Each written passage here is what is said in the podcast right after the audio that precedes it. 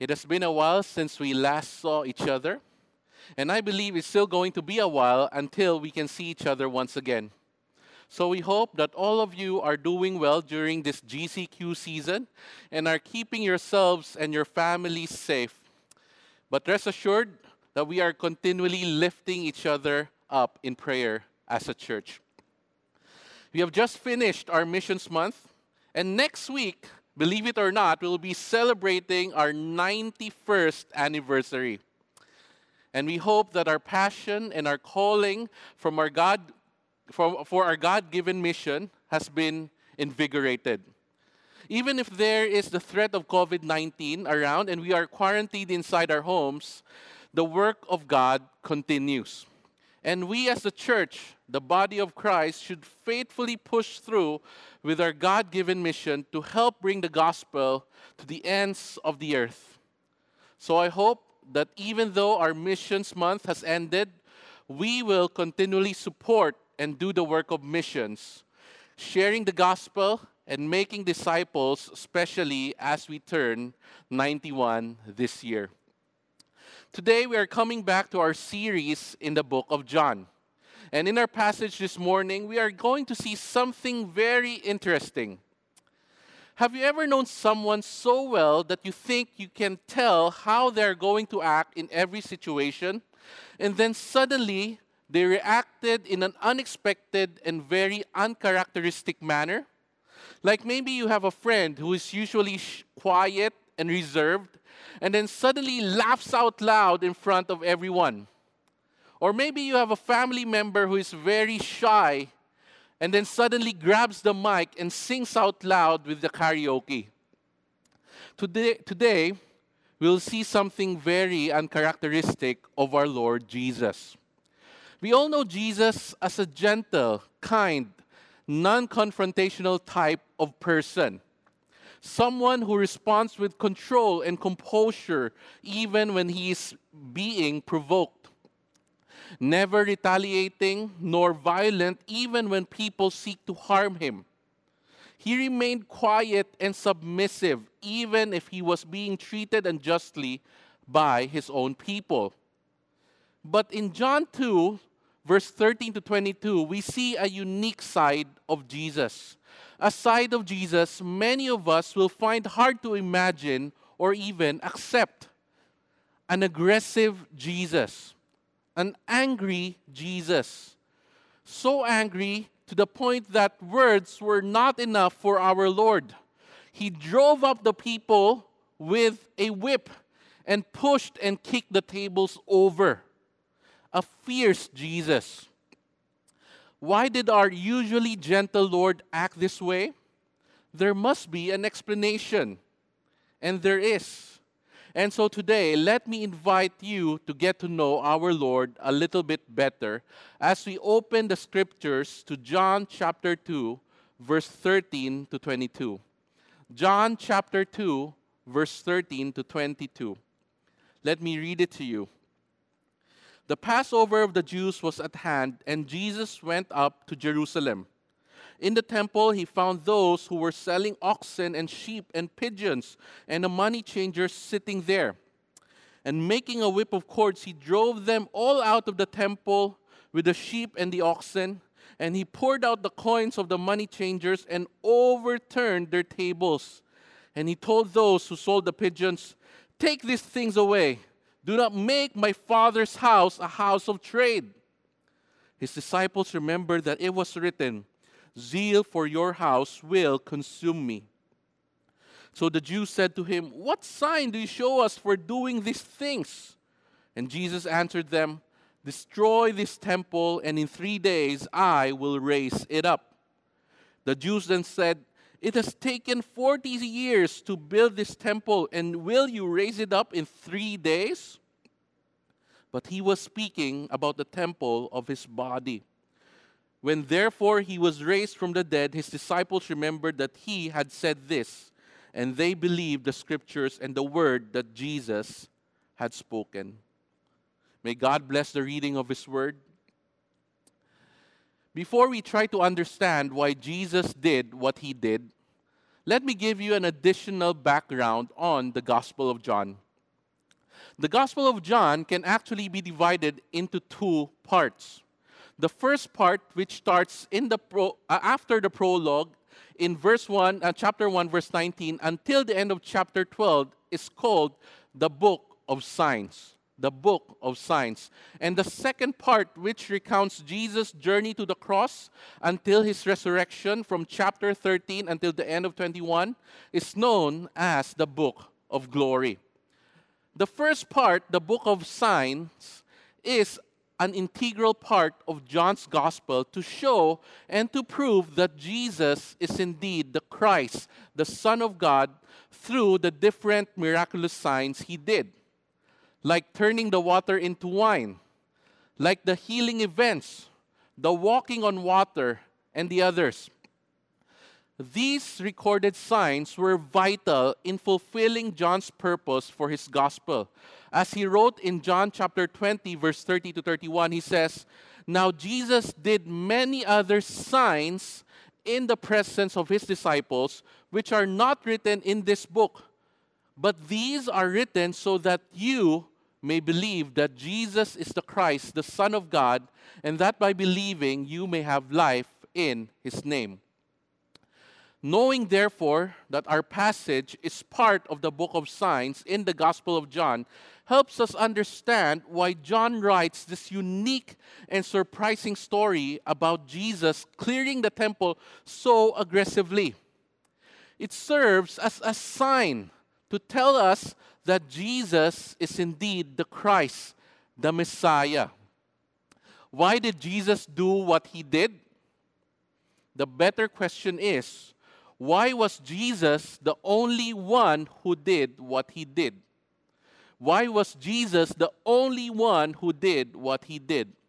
And the answer is simple because Jesus was the one who has zeal for his Father's house, a sign that he is the Messiah, the Son of God.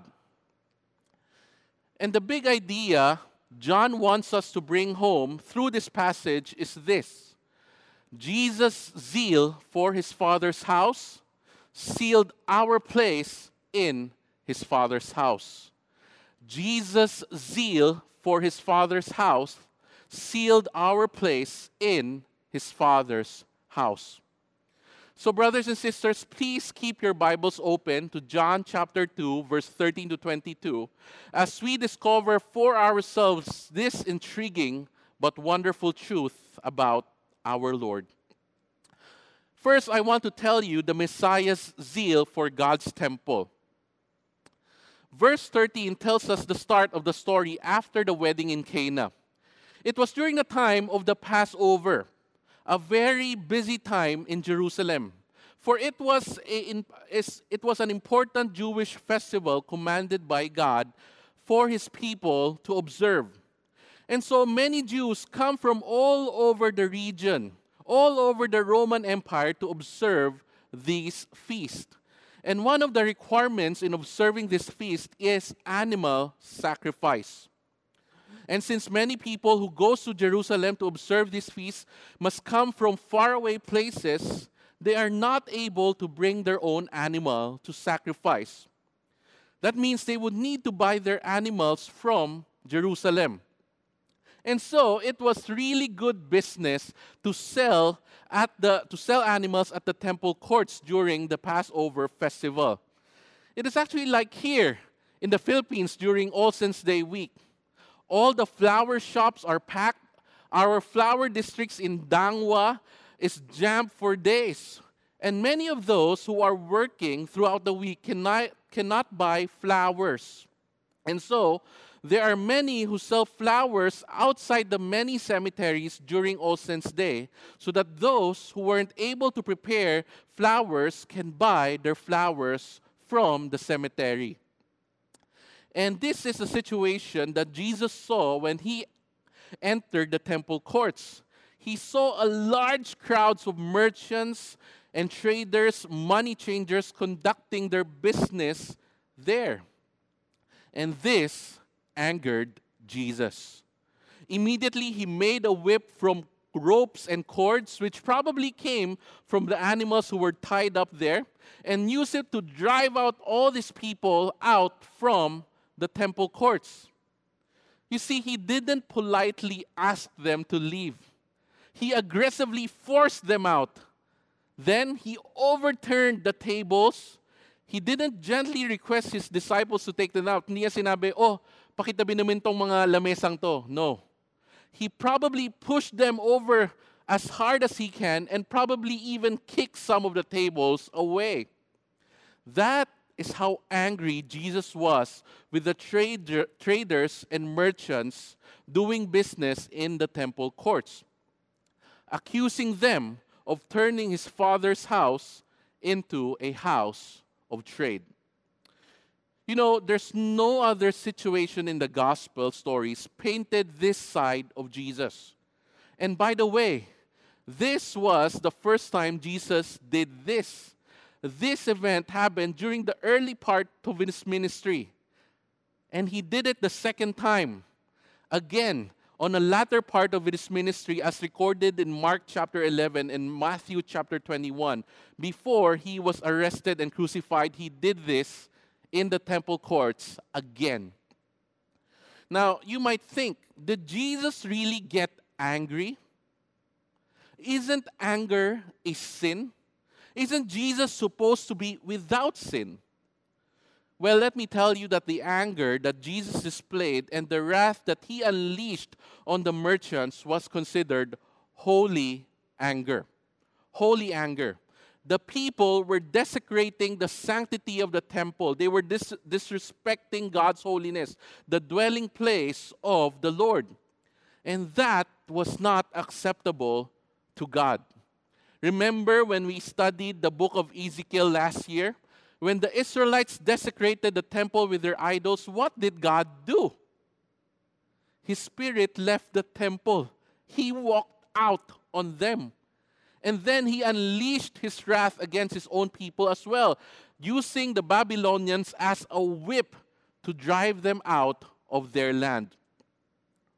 That is how zealous God is for his holiness and for his temple.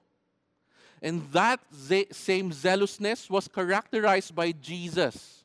It was not zealousness or anger out of selfish reason, it was zealousness for the holiness of God. In fact, when Jesus did this, his disciples remembered what was written in a psalm in John 2, verse 17, look at your Bibles. His disciples remembered that it was written, Zeal for your house will consume me. This was taken from Psalm 69, verse 9, where David also showed zealousness for the house of God.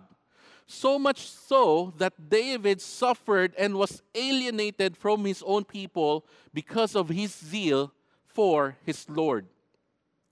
This points to us and to them that the zeal that Jesus possessed for God's temple was a Davidic trait, a sign that he, Jesus, might be the Messiah. Now, what does zeal mean? We have been talking about this the whole time, but what does it mean? The Greek word is zelos, which means to have a deep concern for or devotion to someone or something. Or it could mean a strong feeling of resentment and jealousy against someone. You know, there were some during the time of Jesus who were called zealots. They were activists rallying against the Roman Empire. They were zealous against the Roman government. But the type of zeal that Jesus had was zeal for his father's house, a deep concern and devotion for the glory of God. And his disciples saw this zeal as a Davidic trait, a sign, therefore, that he can be the Messiah, the one who will fulfill the prophet Zechariah's vision of the day of the Lord. In Zechariah 14, verse 21, Zechariah said, And there shall no longer be a trader in the house of the Lord of hosts on that day. Yet, when the religious leaders saw this, they questioned Jesus. They asked for a sign. But that was the sign. Jesus is the Davidic king, the foreshadowed Messiah who has zeal for God's temple. He stood up against the religious leaders and the merchants and fought for the sake of his father's house. That is the Messiah's zeal for God's temple. And Jesus' zeal for his father's house will ultimately seal our place in his father's house. Jesus' zeal for his father's house will ultimately seal our place in his father's house. Now that we see Jesus' zeal as a sign that he is the Messiah, we must understand that the Messiah's zeal for God's temple is also the Messiah's zeal for God's people.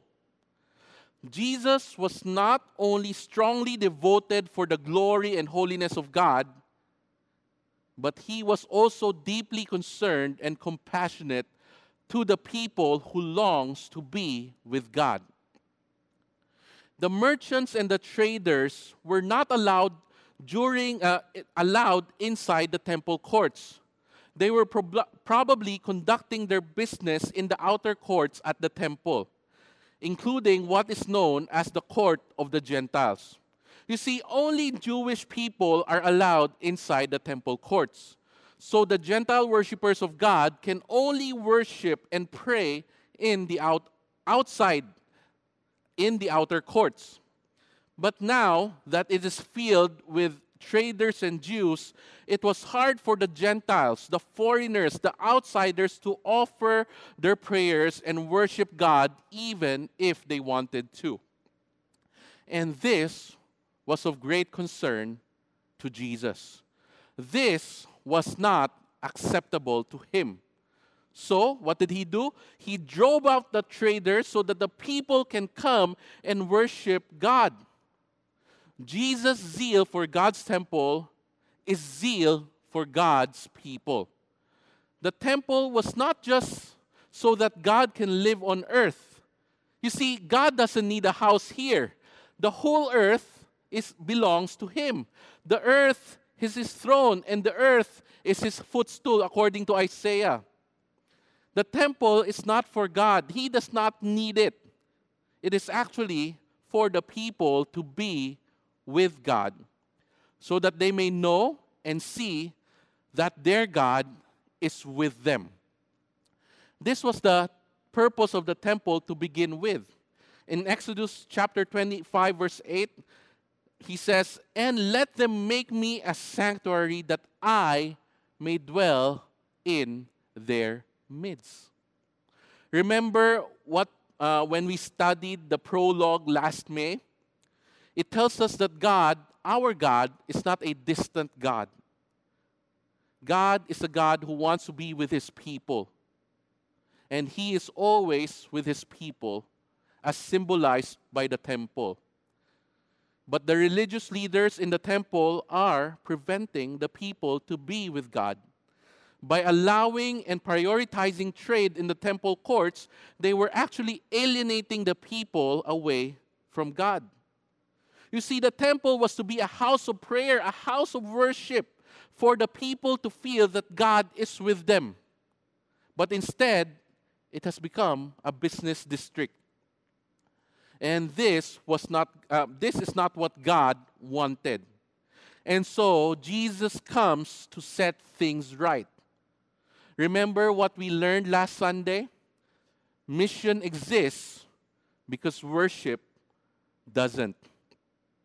What Jesus came here to do is to bring the people, both Jews and the Gentiles, both the righteous and the sinners, both the unwanted and outsiders like us. Yes, we are the outsiders. God wants to bring us back to worship the one true God.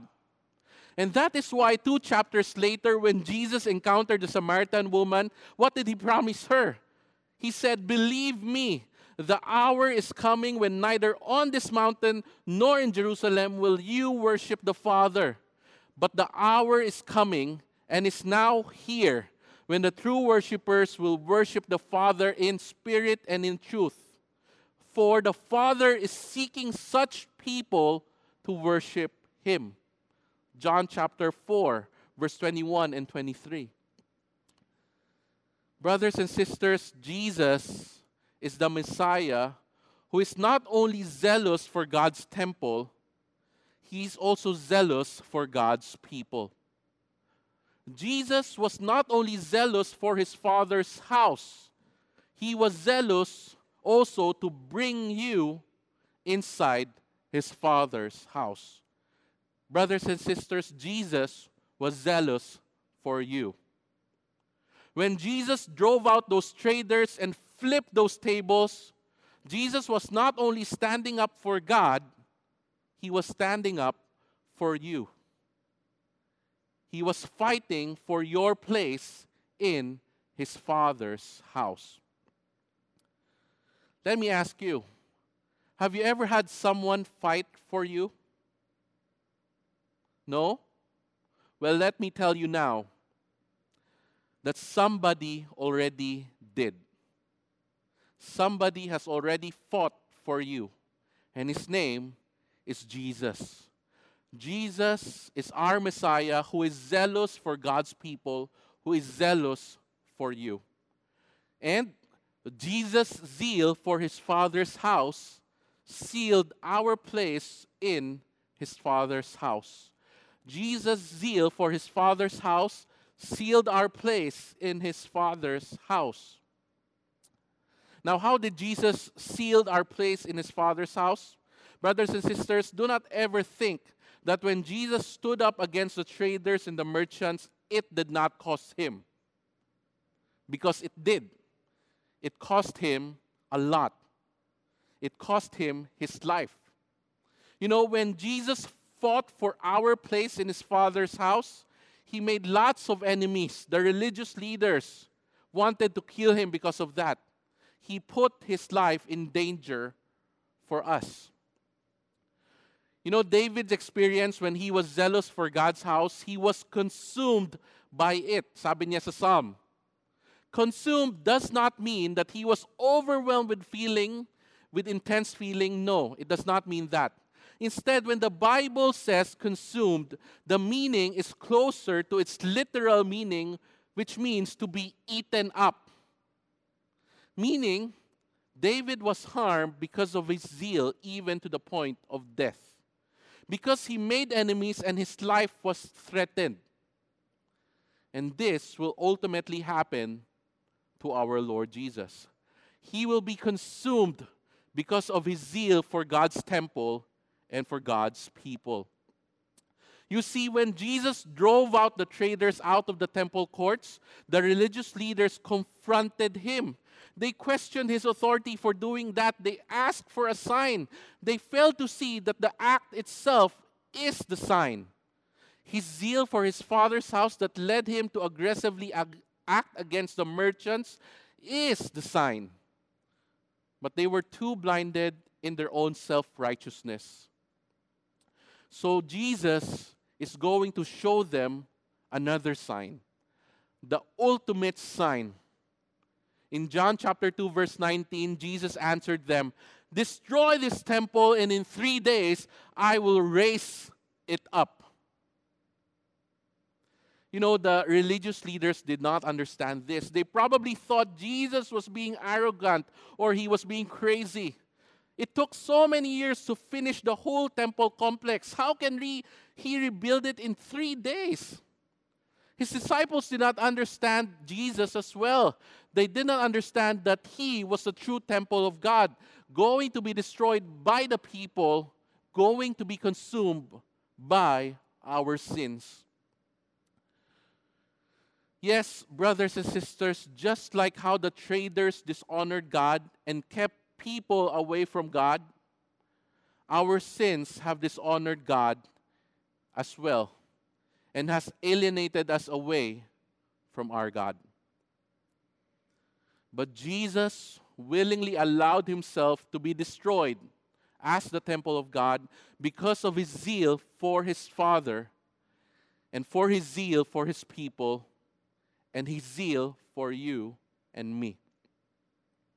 All of whom he loved so much. And three days later, after being crucified, after being destroyed, after dying and being buried, he rose up from the dead. He has rebuilt the temple of God so that the holiness of God will be glorified and uplifted. And so that God's people, you and me, will have a place in his Father's house. You see, Jesus' zeal for his Father's house sealed our place in his Father's house.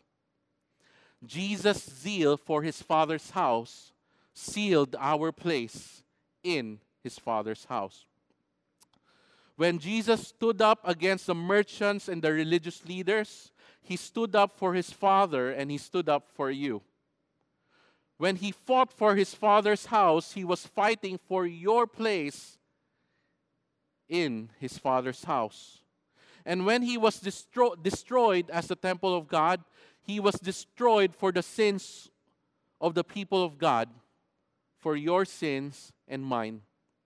And when he rose up from the dead, he rebuilt God's house.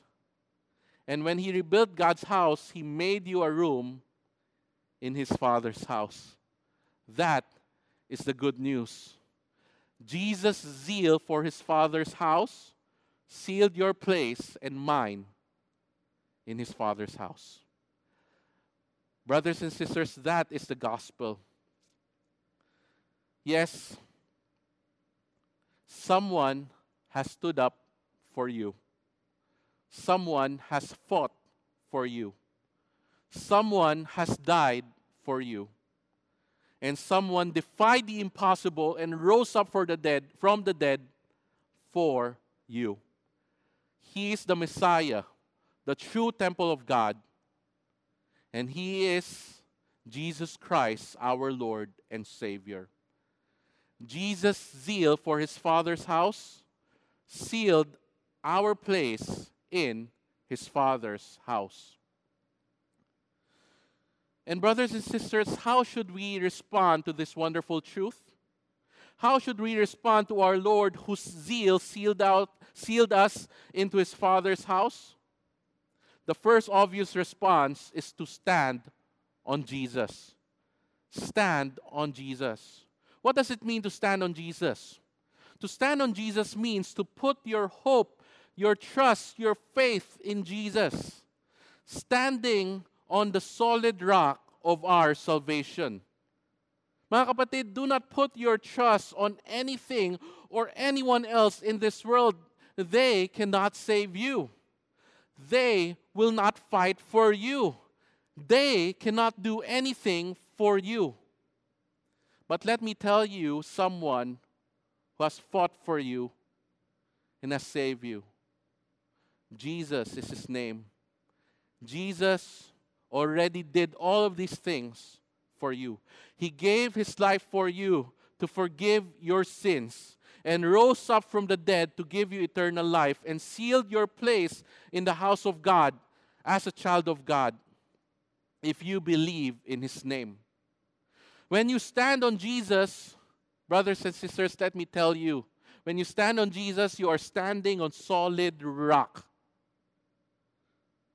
And so, what are you waiting for? Put your trust in Jesus. Believe in Jesus. For He is the one who can save you. Stand on Jesus. Stand on Jesus. The second obvious response is to also stand for Jesus. Not only stand on Jesus, stand for Jesus. This means don't just put your trust in Jesus, give your full allegiance to Jesus. Follow Him, live for Him, obey Him. And here's the thing Jesus is worth fighting for. Jesus is worth living for because He fought and gave His life for you. And the Bible already promises us that the victory belongs to Jesus. So to stand for Jesus means to live as true disciples of Jesus. You know, the world may tell you things they say that is right, but to stand for Jesus means to means to do what is right in the eyes of God. That is what it means to be a true disciple of Jesus. That is what it means to stand for Jesus. And finally, not only should we stand on Jesus, not only should we stand for Jesus, uh, for Jesus, we should also stand with Jesus. Which means that as Jesus stood up for us and was zealous for us, let us also be zealous for others for those who are lost, for those who have not heard of Jesus. Let us not be apathetic. Let us be zealous to bring Jesus to others. Let us tell the world, our friends, our families, our colleagues, that we have a God who fights for us. And we have a God who will fight for them. Telling the world about Jesus is to stand with Jesus. So let us stand with Jesus and run with Jesus as he brings the lost, the outsider like us, into his Father's house. To stand with Jesus means to share Jesus to the world and make disciples.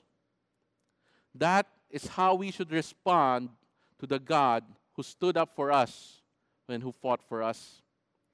Brothers and sisters, Jesus' zeal for his Father's house sealed our place in his Father's house.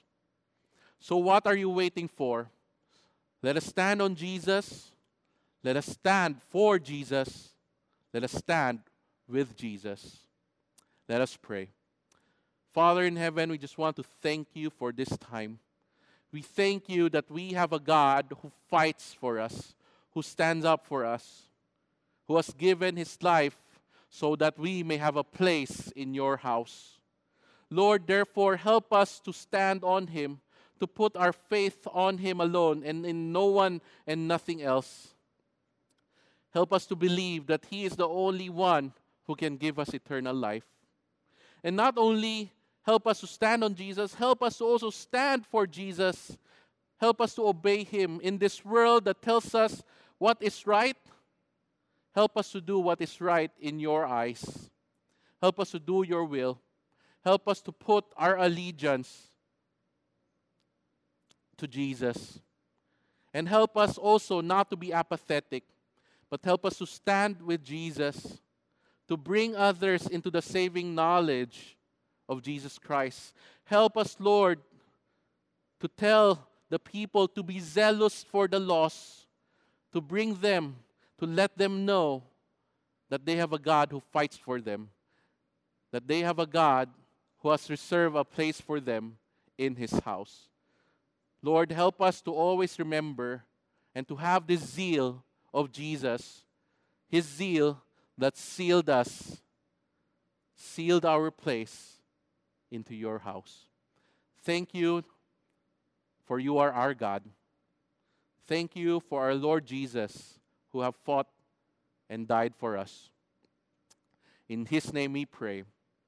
Amen and amen.